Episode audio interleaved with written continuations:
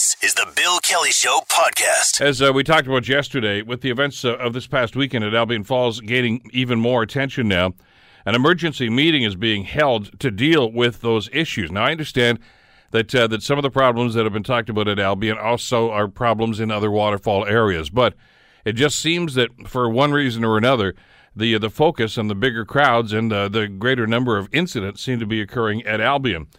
Tom Jackson is the counselor uh, up in Ward 6 on the East Mountain. Uh, he's going to tour the falls with representatives of the city and emergency services. He joins us here on the Bill Kelly Show to talk to us about uh, what they hope to accomplish. Counselor Jackson, thank you for joining us on the program this morning. Bill, it's not too often that an issue at City Hall has me feeling both sad, angry, and baffled all at the same time, but Albion Falls has. Well, this is not a new issue, Tom. As long as you've been on City Council, there's always a concern about safety issues, and, and we get that. But uh, what's going on? I mean, from from what you have talked to staff about, what you have seen up there, it, it just seems that it, in the last two or three years in particular, Tom, whatever has been happening here has just accelerated at, at a ridiculous pace, and, and now we've got a troubled area. Bill, it's um, I call it, if you will, a nice problem to have, and I want to. I'll focus quickly on the positive. The nice part is that people are discovering the majesty and beauty of our city like I'll say never before. I mean, I was there Saturday evening when the fire chief called me uh, to the three rope rescues and the one that sadly, tragically led to the death of the person from outside our area. And when I stood around the area of where the rescue had occurred, I just shook my head. And I'll tell you, it's great to see the popularity of these uh, majestic uh, panoramic areas of our city being explored by many Hamiltonians and visitors to our great city and all the great economic spin-offs, etc., that come with that. But I called it a nice problem, and that is created with the increased number of visitors. It's created this new challenge for us, this new set of problems. And and I had Bill, ironically, on if I could just quickly take you back last summer. I had a, I called it an all players meeting of various department heads and conservation authority people at the in my boardroom at City Hall last summer. Fast forward this past June second, about a week and a half ago, and ironically, before the 60 year old woman was rescued the next day on Saturday, June 3rd, but on Friday, June 2nd, I had set up for weeks an all players meeting, reconvening the same group, the brains around the table from risk management, parks, conservation, all the emergency services municipal law people and uh, communications as well, just to get ready for this summer and, you know, what we need to do, greater uh, interim measures, communication. We've put out promotional videos. The last couple of years, Bill, I, I, we put up new directional signage right at the base of the falls there, at the top of the falls on, on the brow, right across from the Arbor Road parking lot. As you know, Bill, about 10, 11 years ago, we spent a half a million dollars to build those two beautiful lookout platforms over the parking lot that has the Heritage Stone right above Albion Falls, so you can have a gorgeous look. And on Saturday evening, I stood there where around the area where the rescues occurred, and then yesterday I was just kind of walking there myself uh, when it was a little calm and and just a few people, and I looked from the lookout platform, Bill, and I saw four people on the on the on the flat rock, the very bottom rock below the the, the powerful rush of where the falls comes down and crashes down. I saw four people standing on that flat rock bed where it's slippery. How they got down there, it's a steep decline. How they're going to get back up. So, Bill, it's caused us now to ramp up um, the, um, the, um, the, the the the thought process, the brainstorming and if we've got to do some interim measures, Bill, that uh, things like, and, and my, my office had called uh, an emergency meeting for Friday, June 23rd, but we're brainstorming between now and then. And one thing I've asked the fire chief and the police chief to do, which they're putting together the data over the last four or five years, I want to pinpoint, if we can, if there's a pattern as to where these occurrences are happening a little more regularly, and I'm speaking site specific at Albion Falls. As you know, Bill, this is a citywide issue. Tews, Webster, Spencer Gorge, Devil's Punch Bowl, other areas have had their own occurrences. But I'm site specific right now with Albion, and in light of the sadly the recent incidents over the last two weekends. So I've asked the data, I've asked the, the two chiefs to put together on a map that we can see when we get together and do the site tour on June 23rd is there a pattern? Is there a specific area where we need to really target and put up, like, do we need to put up additional fencing, Bill, like a chain link fencing around a certain area that cordons off it? Uh, do I need uh, some of the uh, brains around the table came up with um, some ideas of maybe we need to put some more impactful signage. Right now, we have the elegant kind of directional signage go up this way, go down that way for your picnic, things like that. Maybe we need to put more what we call what we're calling shock signs. In other yeah, words, but Tom, is that really going to work? Well, I, I, I, I know if hypothetically it I'm sounds good, but but Bill, listen, ideas. you. When you when I was a kid, we used to hang around there. Uh, you know, I, I talked to hundreds of people that have said, "Yeah, we used to go there all the time." The Falls hasn't changed in the last three thousand years. I mean, it is what it is. Exactly. Uh, what's changed is human behavior, and and how do you how do you put signs up to say, "Don't be reckless"? Well, Bill, uh, again, the type of shock signage, and again, this is just brainstorming an idea, Bill. Uh, for example, like at certain points where the rescues have occurred more regularly, maybe big octagonal uh, stop type signs that have danger, X number of deaths have occurred at this point, something like that, Bill. Maybe we get into the trespassing bylaw as well at a certain point around the falls, too that you know how our bylaws have signs that say you know no parking fine can be x number of dollars. I don't want i, I right now short of putting up massive barricades which i don't want to do bill because again back getting back to the positive people are coming and the overwhelming majority of people are exploring and enjoying safely properly cautiously carefully. And i don't want to put up deterrents or impediments to people visiting our city and enjoying the beautiful parts of our city. So, for the responsible ones, Bill, I want to make sure access is a, safe access is available. But obviously, I've got some risk takers, some thrill seekers, some people that are just throwing caution to the wind. And it's a matter of what measures we can take, Bill, to address that because I just it, it, I'm trying to strike a proper balance without eventually legislating behavior, Bill, because you're right. Well, you can't legislate behavior. I, exactly. It's coming down to that, though, Bill, and I don't want to go down that path. You know, this is very similar. As, as I was reading these stories and, and your reaction to it uh, over the last 48 hours or so, uh, Tom, uh, to the debate you've got, uh, council still, I guess, doing right now with the Red Hill and, and the link and the traffic problems and the concerns of the fatalities there. Yes. And, and and you know my stance on that. I still think there are some things you could be doing at the roadway itself, like a barrier between the, the two sets of lanes. I, I still think is a, is a must. But be that as it might, Mm-hmm. you still can't legislate against people that are acting like idiots. I've seen the shock signs. Look at when I go up to Collingwood, just when you get past uh, Highway 9 on Airport Road, Okay. there's a great big yellow sign there that says there have been 345 deaths on this road in the last six years All right. because of all the and you think that would make people pause and think, "Wow, I better be." Still, idiots pass on the double lane, and still they pass on hills. They don't give a damn because they think it's not going to happen to them, and they feel this sense of entitlement. And and with all due respect to the people that have been injured and even the fatalities, uh, people have got to start taking control of their own actions and take responsibility for them. I fully agree, Bill. And again, Bill, I, I, I'm open to you and your listeners for ideas. In the last 48, 72 hours, I've had a number of constituents and people across the city suggesting ideas to me right across the whole spectrum. And I just, I don't want to just sit back complacently, Bill, on our laurels and just say, well, unfortunately, with the thousands upon thousands, the increased number of visitors, uh, this tiny, tiny minority of slip falls rescues are going to occur, Tom. You know, when you put the formula together, a small, tiny percentage is going to happen. Nothing you can do, Tom. Well, Bill, I'm not at that point. It's a work in progress, and there's got, if there's more measures that we can take, I, w- I think we need to at least think about them and see what we can do to install them. And again, right now at the top of the parking lot, as you know, Bill, I got three parking lots there. I got the one at the end of Mud Street where it dead ends now, right above the uh, Red Hill Valley Trails there at Pritchard.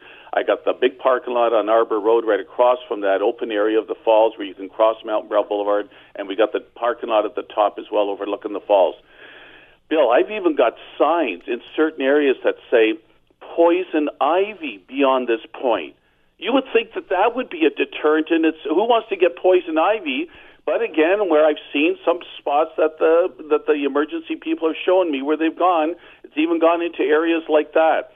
So maybe, Bill, we can do greater marking of our trails. That's another uh, thought and a suggestion that came out from from the uh, department heads and that. Maybe there's opportunities to do some greater, stronger marking of the actual trails that are endorsed by the city to use safely.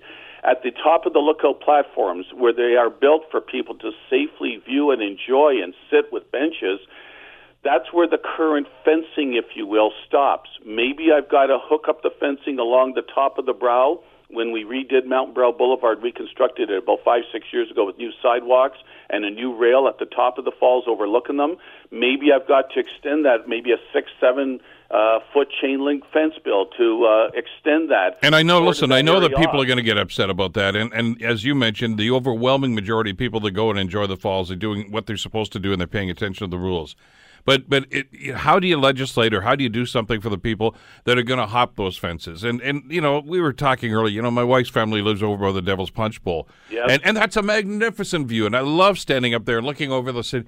There are some people, as I've been told, that actually get on the other side of the fence that you've already put up there because they want to have this picture for Facebook on sale. Uh, you know, come on, people. If you're going to be like that and there's going to be a cost to the city. Sadly, there's the cost of the rope rescues. There's the cost of crews having to go down there. You mentioned just the other day you saw some people down at the bottom. That's trespassing. They're not supposed to be down there. Exactly. Eh, you, you know, I know city council said, well, we're not going to pay for the rope rescues. We're not going to charge people. Look, at some point, there's going to have to be some punitive action here. It seems to be the only way that, that you're going to find anything that's going to make people think twice about doing something. Well, Bill, again, all ideas are on the table. As you know, the fire chief a few months ago, you're correct, he reported uh, to ECS committee at that time, which I'm on. At that time, he said he was not recommending at this time to charge any uh, fee for a rope rescue. I mean, we are just so blessed in this community. Our responders are second to none, and they're trained to do this. And I've always felt that if they're on their 12, 24 hour shifts, whether they get called to a house fire or whether they call, get called to a rope rescue. I mean, somebody could say, you know, a guy who left a lit cigarette in his house uh, very carelessly who caused the house fire. One could say, geez, you know, the responders, it's too bad they had to respond to that because it could have been avoidable and preventable. So I'm just kind of reluctant to go down that road. I currently agree with the fire chief who publicly reported not to charge at this time, but maybe there's trespassing fines we can do uh, you know, a greater public awareness and education campaigns, Bill. Maybe we've got to have some bylaw officers on the busiest of weekends, which the gorgeous weather, excuse me, is excuse me is bringing out. Maybe we've got to have some bylaw officers, just even for a first few weekends, uh, patrolling, just kind of walking the area to make sure people aren't going past a certain dangerous point. Bill, at the top of the brow, I've got at certain points, I've got use at own risk. Do not go beyond this point. Uh, I, Bill, I, that's what's caused me to be so baffled by the mentality of certain people. But I guess people today want to get as close to Mother Nature as they can and they want to explore, but they're putting their lives at risk. I'm reaching a point where I have to protect them from themselves. Well, and that may well be what has to happen at this stage, and and it may take some bold action by City Council to do something like this. The reason they're hopping the fences, the reason they're going out on those dangerous ledges, is because they can, and they know that nobody's going to stop them. And even if somebody does point it out to them, what are they going to do to them? What you know there's there's sometimes and I'm I'm not one of these you know let's let's drag these people away in chains I'm not suggesting that at all. No. But there are people here who are taking undue risks and they're putting themselves and others in danger as a result. Now I, and I don't know what happened on Saturday. It's sad that there was a tragic death. Correct. But look there there is one statement of fact that we can say.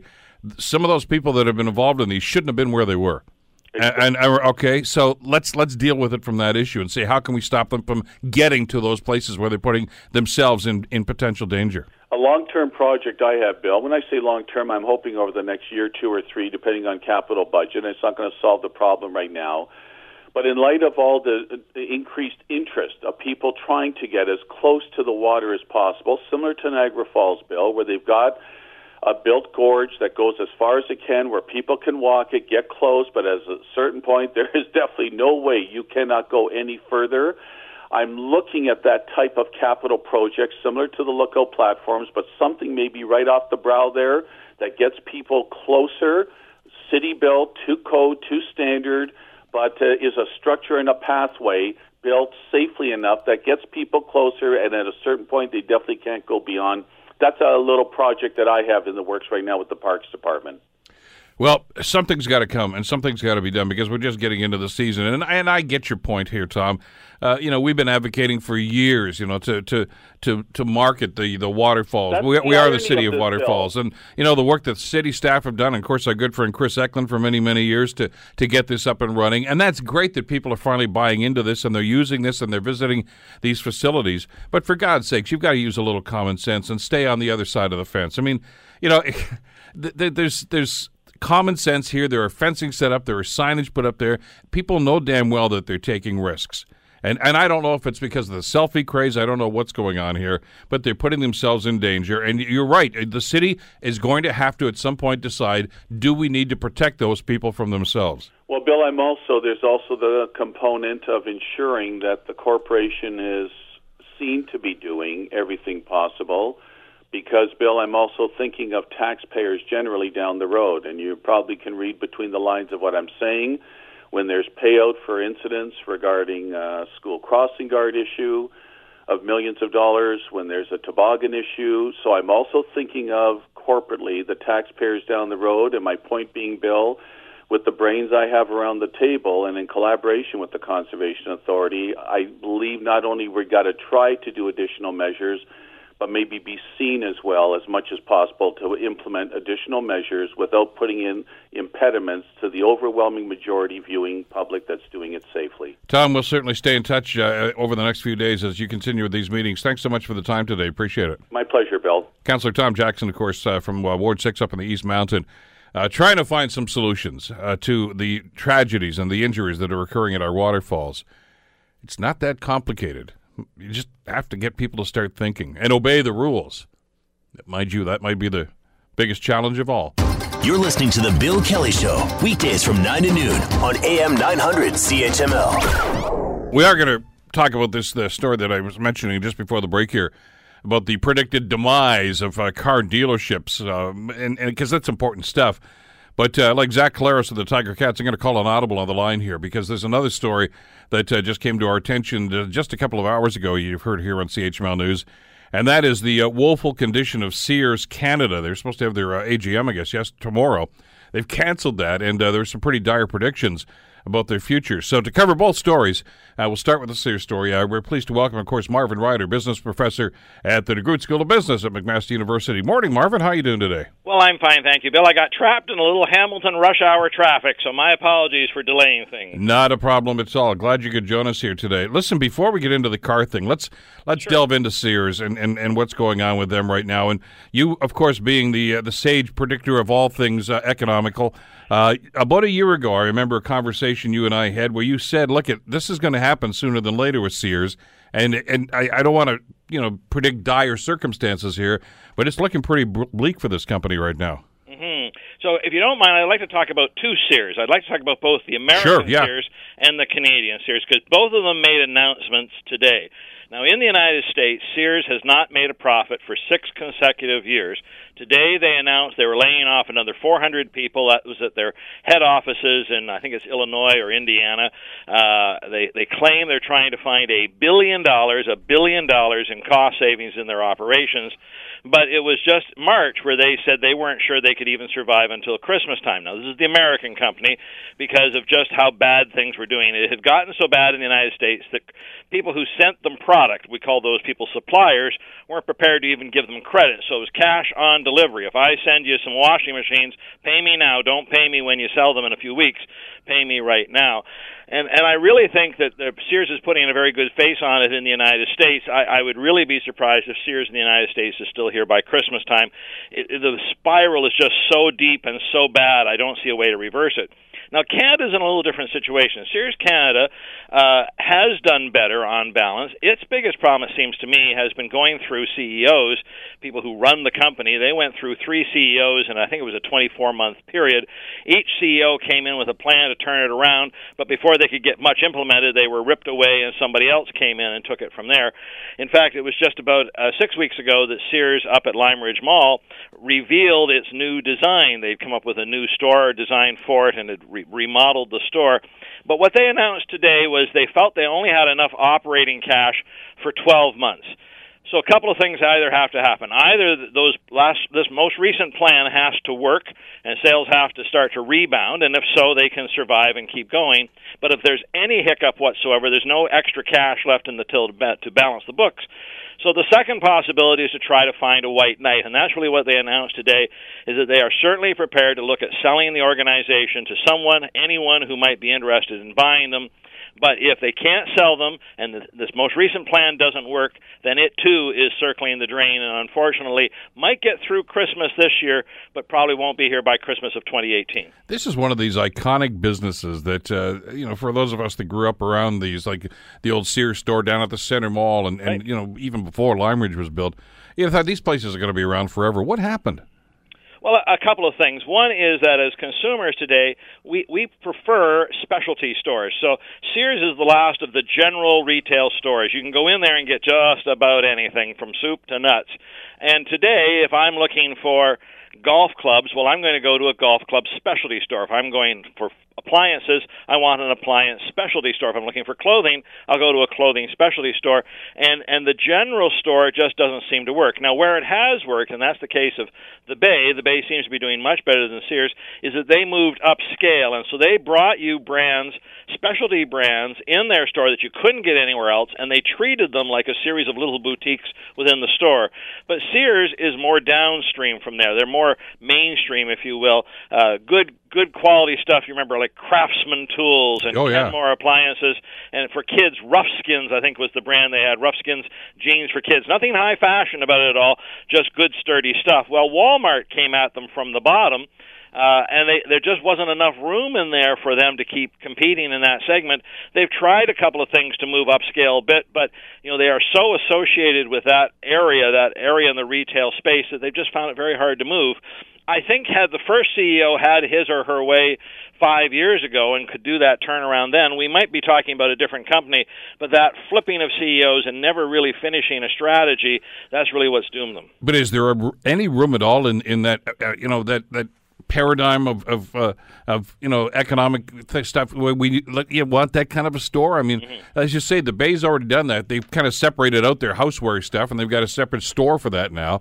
And and you're right. I mean, going into the Bay right now is uh, is akin to going on Bloor Street to shop. It's high end stuff, and you're you know you're going to pay a little bit more, but you're going to get great quality for it.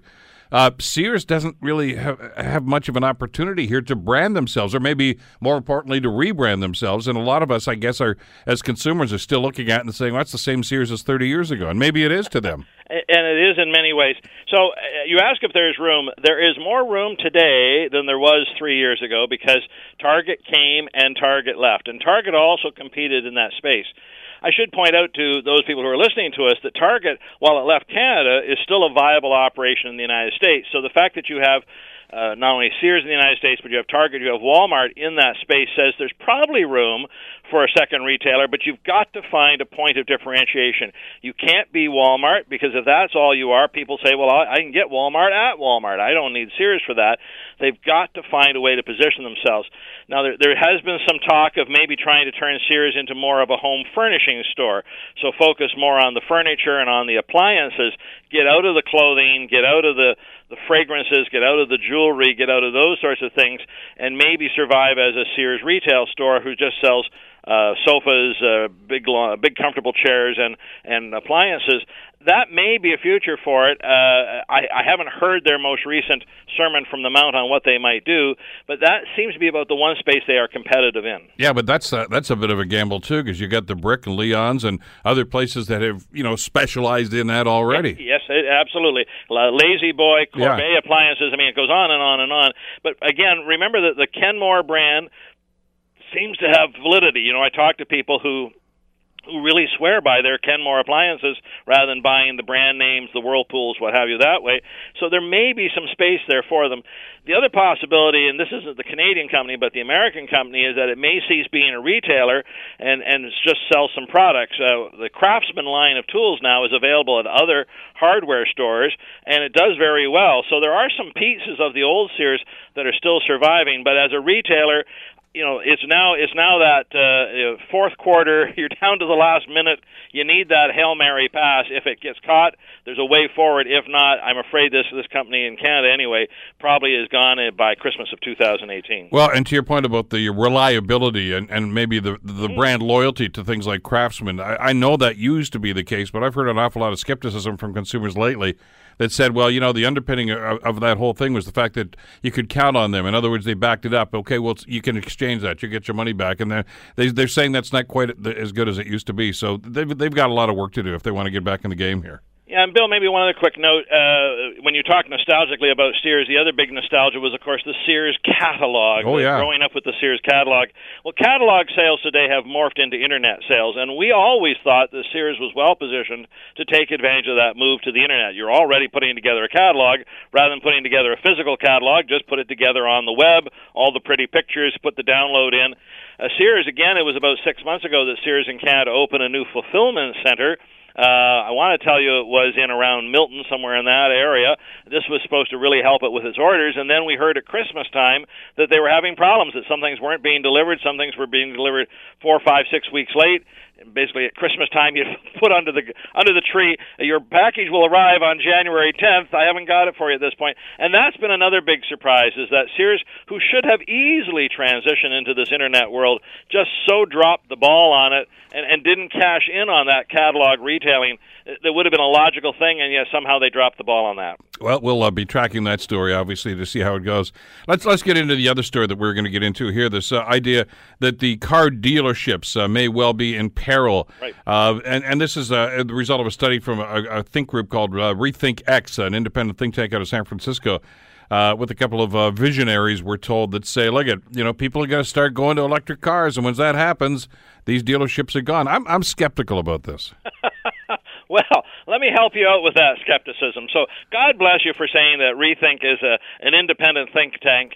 Uh, this study was released the last week in May. It's authored by uh, an economist out of Stanford University, but his co author is one of the founders of Airbnb. And people like Airbnb and Uber are big into of uh, uh, sort of disintegrating the existing structures of our society and building new structures. They, they really like that concept. This study is premised on about five things, Bill. Let me try to walk you through them quickly. The first, as you point out, is the prevalence and the growing prevalence of the electronic car. Uh, why is that important? Well, an electric car only has about 20 moving pieces in it. A gas driven automobile has about 2,000 moving pieces in it. So they believe that if we all went electric, we'd need a lot less uh, maintenance of our cars because there's fewer things to break down. Therefore, oh, our need to go to the dealership goes down. Number two, uh, batteries. Right now, an electric car goes about 300 kilometers between charges. Now, that would be a problem for me. I have relatives in the London, Ontario area, and if I drove down to London, I might not get back to the Hamilton area on one charge. And then if I have to stop and get charged, it takes roughly six to eight hours to charge the battery to do 300 kilometers. So they believe that there's new battery technology that's going to come out in the next couple of years that will get us to somewhere around 700 kilometers on a charge. And also, they believe that the recharging technology is going to improve so that you can recharge your batteries in 15 minutes.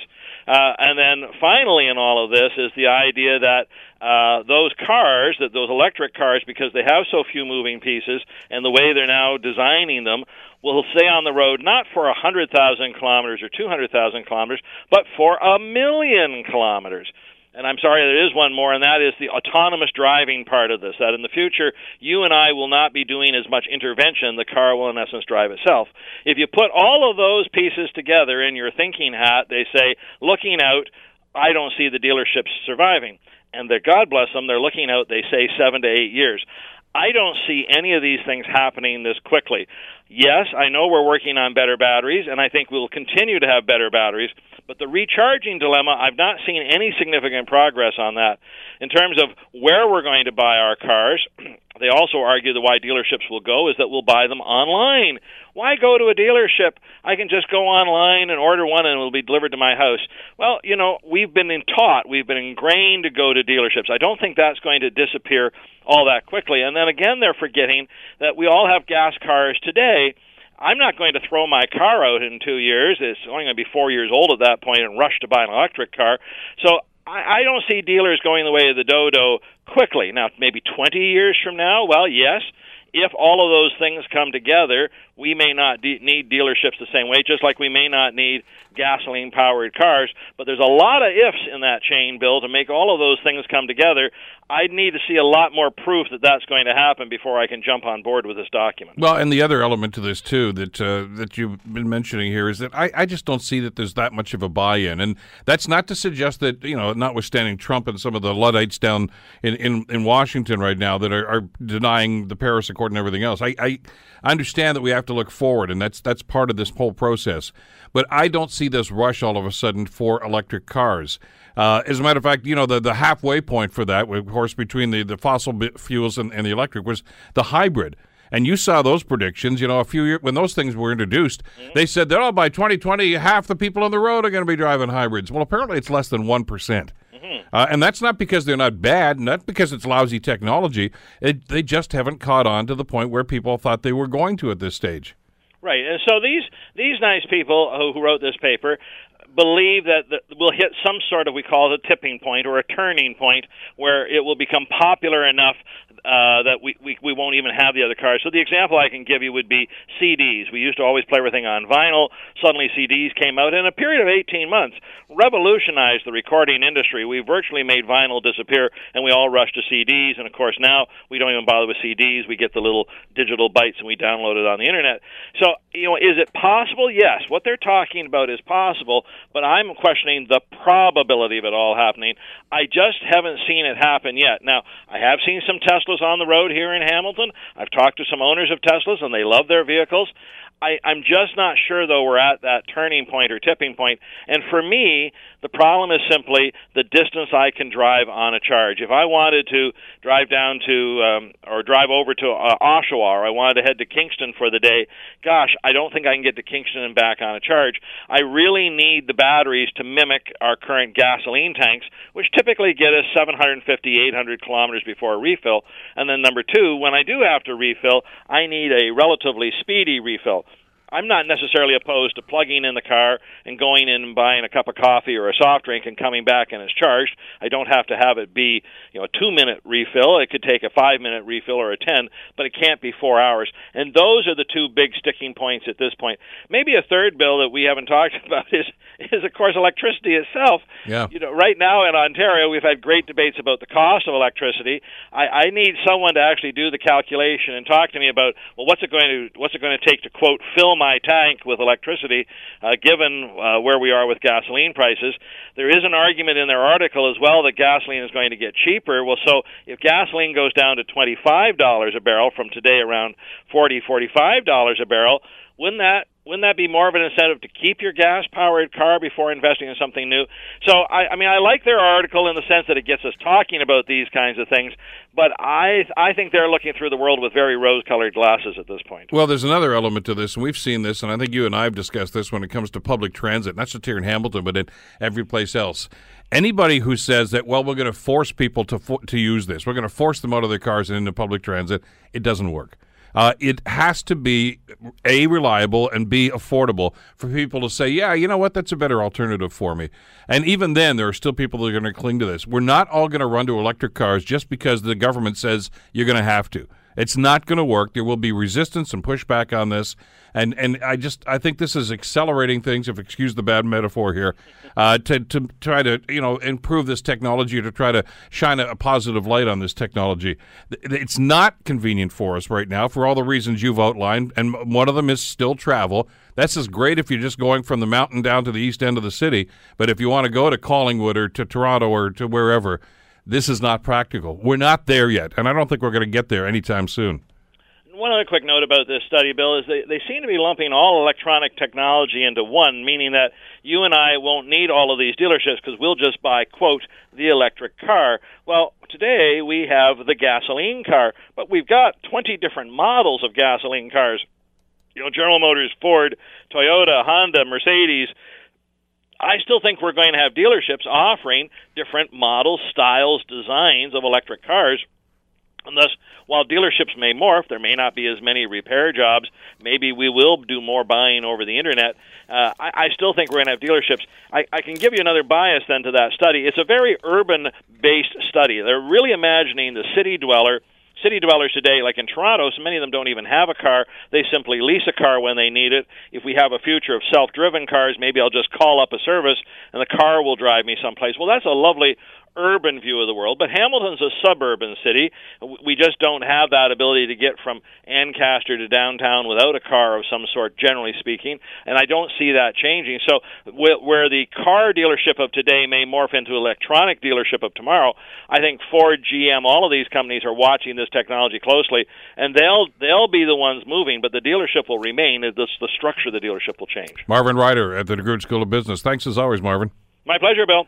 You're listening to The Bill Kelly Show, weekdays from 9 to noon on AM 900 CHML. The LRT issue is not going away. I, I, know the council had their vote a few weeks ago there to send off the environmental assessment to Queen's Park, and, and you feel the process is starting to unfold, and people are feeling pretty confident. But opponents of the project are not giving up and are looking at options to challenge the project.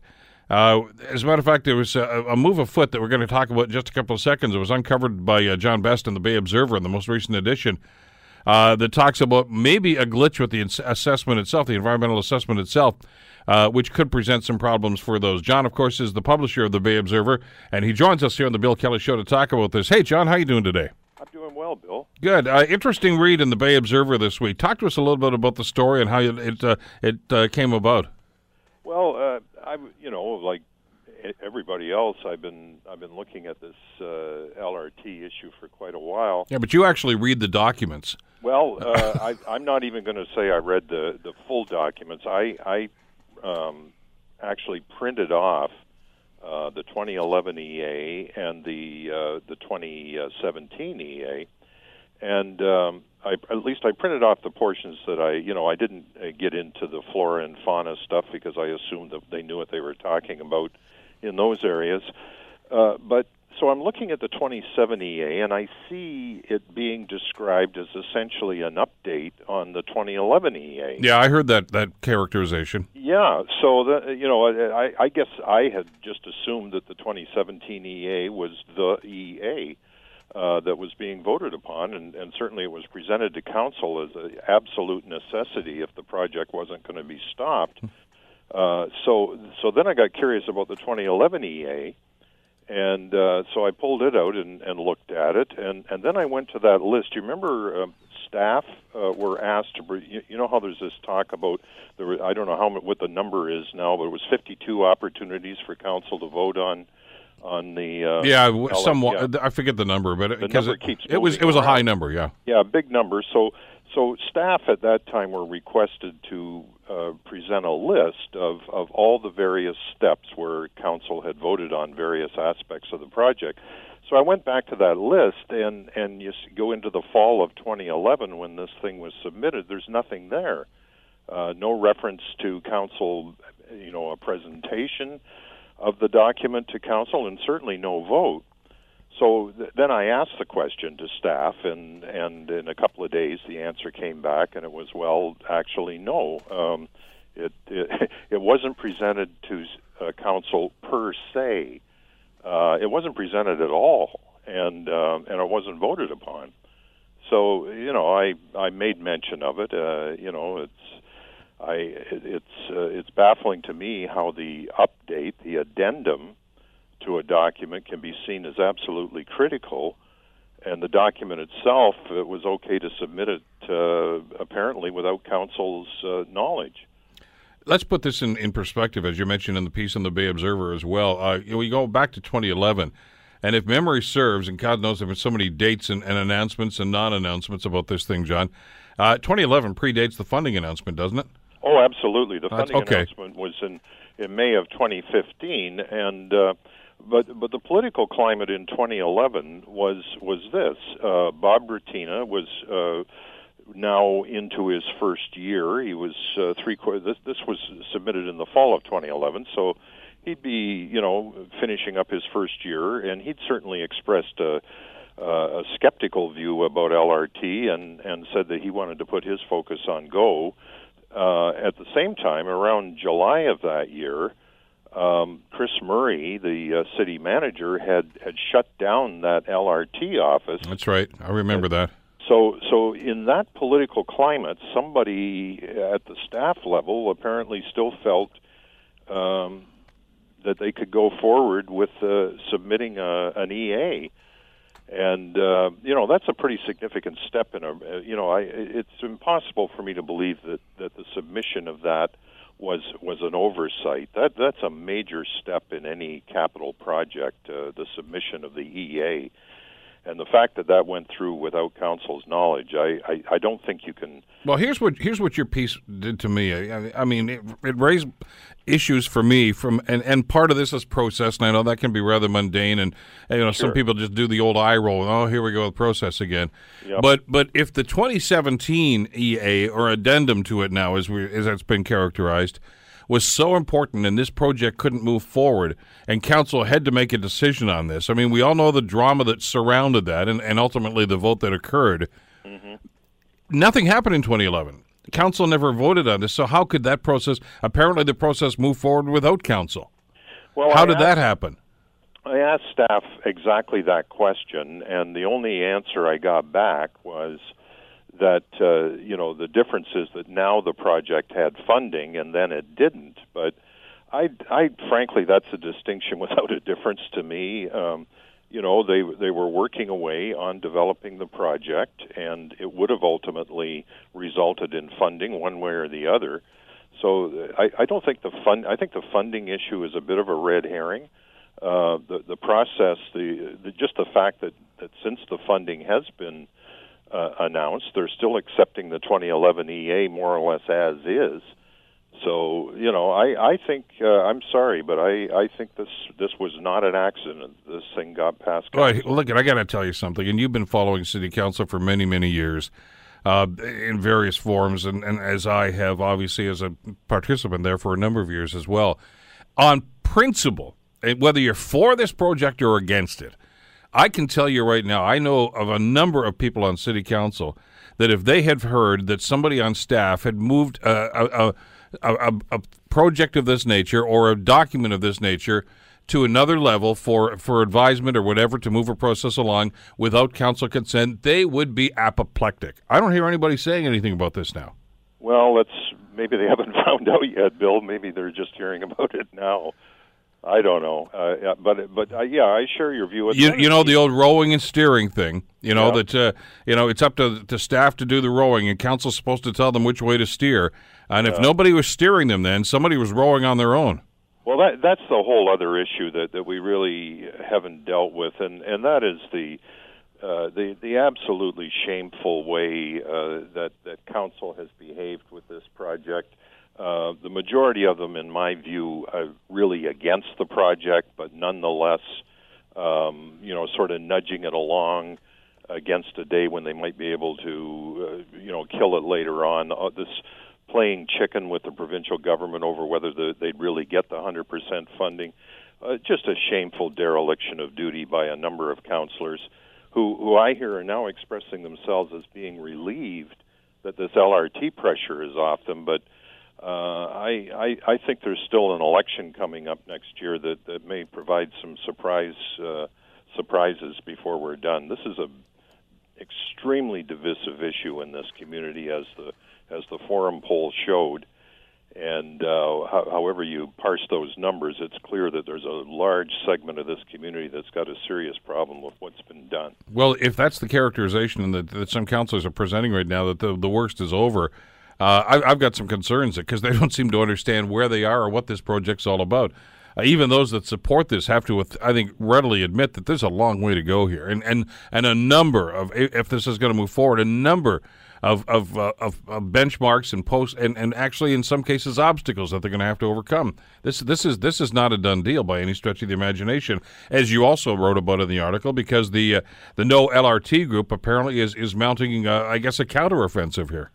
Well, they are, and um, I talked to Eric Tuck, who's the head of the uh, Amalgamated Transit Union. They're they're not challenging this particular stage of the game, but they do intend to um, to to put up a very aggressive challenge if it turns out that this project is going to be run by a, a, a private-public partnership, uh, which excludes the HSR. And frankly, that appears to be the plan. I, I don't see any discussion whatsoever of allowing the HSR to have anything to do with uh, with this new uh, LRT system. Yeah, and I've talked to Eric Tuck from uh, from ATU about that too, and I, I understand exactly where Eric's coming from. Uh, but uh, again, when I've talked to Metrolinx about this, they just said, "Well, we'll talk about that." Well, that's kind of like saying, you know, the check's in the mail. Uh, that's kind of putting off the discussion because I, I, know that in KW there's a situation that they'd like to replicate here, but KW is po- kicking in an awful lot of money towards this project, taxpayer money for this. That's not the case in Hamilton. And my guess is, and I, I don't have any more knowledge about this than you do, John, is that at the end of the day, Metrolinx is going to say it's our dime. We'll tell you who's going to run the thing. That that that appears to be the case. Like we we, we keep hearing that there's negotiation going on uh, with Metrolinx, and I keep saying, who's doing the negotiating? Who's on our team? And and I don't think there is any negotiation. It's just waiting for fiats to come down. You know, just looking at this whole thing, the, the way the EA kind of got slipped by council, it, it's part of a bigger pattern. Um, it, it, not much was made of it at the time, but there there was a situation I think again around this 2011 period when somebody asked the question how much has Hamilton spent on studies for LRT and uh, we knew you know the province gave us 3 million to use and and we thought I think most of us thought that that we were kicking in approximately 2 million as our share and then we find out that there's 3 or 4 million uh, that was spent by the city that got buried in a roads budget so that it wouldn't stick out if it had been put in the transit budget. Uh, what what it seems to suggest is that right from the beginning, that I don't want to say it's like a sleeper cell, but there seems to have been uh, a very determined group within uh, the staff that that just kept on going regardless of um, the change in the election, and uh, you know, it's just uh, let's just keep keep our heads down and get this thing through as far as we can before somebody uh, catches up to us. Well, and that bothered me, and I talked about that extensively on air back in the day. And notwithstanding my support for the, the, the concept and the, and the project in principle, I, I, was very uncomfortable with the fact that some people on city staff uh, were basically running their own show. It just seemed and paying very little to no attention about council directives or about anything else that was going on. Uh, many of those people are no longer involved in the project. Uh, some of them don't even work for the city anymore. But there was an attitude problem, I think, back in the early days of that project. And and and if that's what's driving some of the things that are going on right now, then uh, that's something that needs to be addressed. Obviously. Well, and you know, back then uh, w- there was the LRT office that, that Chris Murray suspended. We have another LRT office now, uh, managed by Mr. Johnson. My comment about both of these LRT offices is that they mostly completely exclude anybody uh, from the HSR. And just the idea that we would proceed with a $1 billion project, almost not wanting to hear what the bus people might have to say you know, it seems to me that there should have been. I now they'll tell you, yeah, there's a role, but you've seen the meetings, uh, the LRT meetings that we've had in the last year, and uh, you know, the the HSR uh, management is not prominent. Uh, sometimes a question will come up, and they have to go and look for the manager, and uh, you know, th- clearly they're not in any way driving this process, and you know, I, I, I just question that that the only people that presumably have transit expertise are are so divorced from the project and have been in the earlier iteration as well. Let me ask you, I got about a minute and a half, two minutes left here, John, uh, about this uh, No LRT group. And we've talked with Carol Lysich, of course, uh, from uh, Gilbert's, uh, who's, who's involved in that group, as, as are many others, by the way. Uh, my understanding, according to the piece that you wrote in the Bay Observer, is that uh, instead of simply going to these public meetings, they're actually going to petition the the minister themselves about their concerns. And uh, I guess, from what I'm told, that they've hired some some experts uh, to to try to, uh, I guess, add commentary to some of their concerns. Uh, that I'm not I'm not clear on. Yeah, I, I, I don't have confirmation of that, but that's what I've heard. Uh, I, I I do believe that you know the, there is a twenty there is a thirty day comment period on this LRT that council voted on, and that that uh, period is up somewhere towards the end of June, and and so I do believe that there will be challenges on, on the basis of using the public commentary period as an opportunity to express an opinion. Uh, you know, experts are expensive, uh, lawyers are expensive. It's tough for a citizen group to, uh, uh, you know, come up against, uh, you know, the combined might of the province of Ontario and uh, the city, uh, which appears to have unlimited money to spend on on studies and lawyers and so on. It's it's still pretty tough for uh, a community group, but um, you know the the EA process does allow for uh, you know community input, so be interesting to see how that process unfolds. Well, it reminded me uh, very much of uh, the, the Lister Block debate that went on some years ago when Councillor Brian McHattie uh, basically uh, ignored, I guess, a council directive. The council had already debated this, passed a motion, and uh, he uh, wrote a letter directly to the minister involved, the heritage minister, I believe, at the time, uh, and actually begged her, and she in fact did intercede in that project and stalled it for another. Uh, now there was some provincial money that came into it. There's a, number of different things on there, but I mean, there is a way to do this, uh, and, and, for those that have already mapped out the process and say, okay, the end of June, that's over. Now we can move on to this. Uh, citizen groups can and have in the past made uh, some sort of an impact on these projects. So I, I don't know uh, who the people are that uh, the no LRT people are talking to. I don't know what their presentation is going to look like. Uh, but there is a possibility that that you know this thing could get delayed and, and reassessed. Who knows what's going to happen?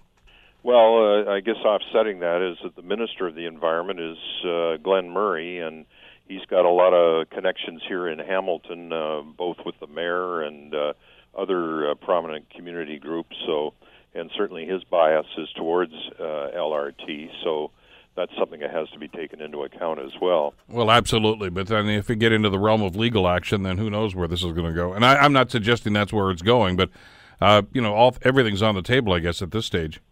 I think there's still some pages to be turned for sure, Bill. Absolutely. Well, uh, turn to the pages of the Bay Observer and you'll get the details on the story we just talked about. Check it out.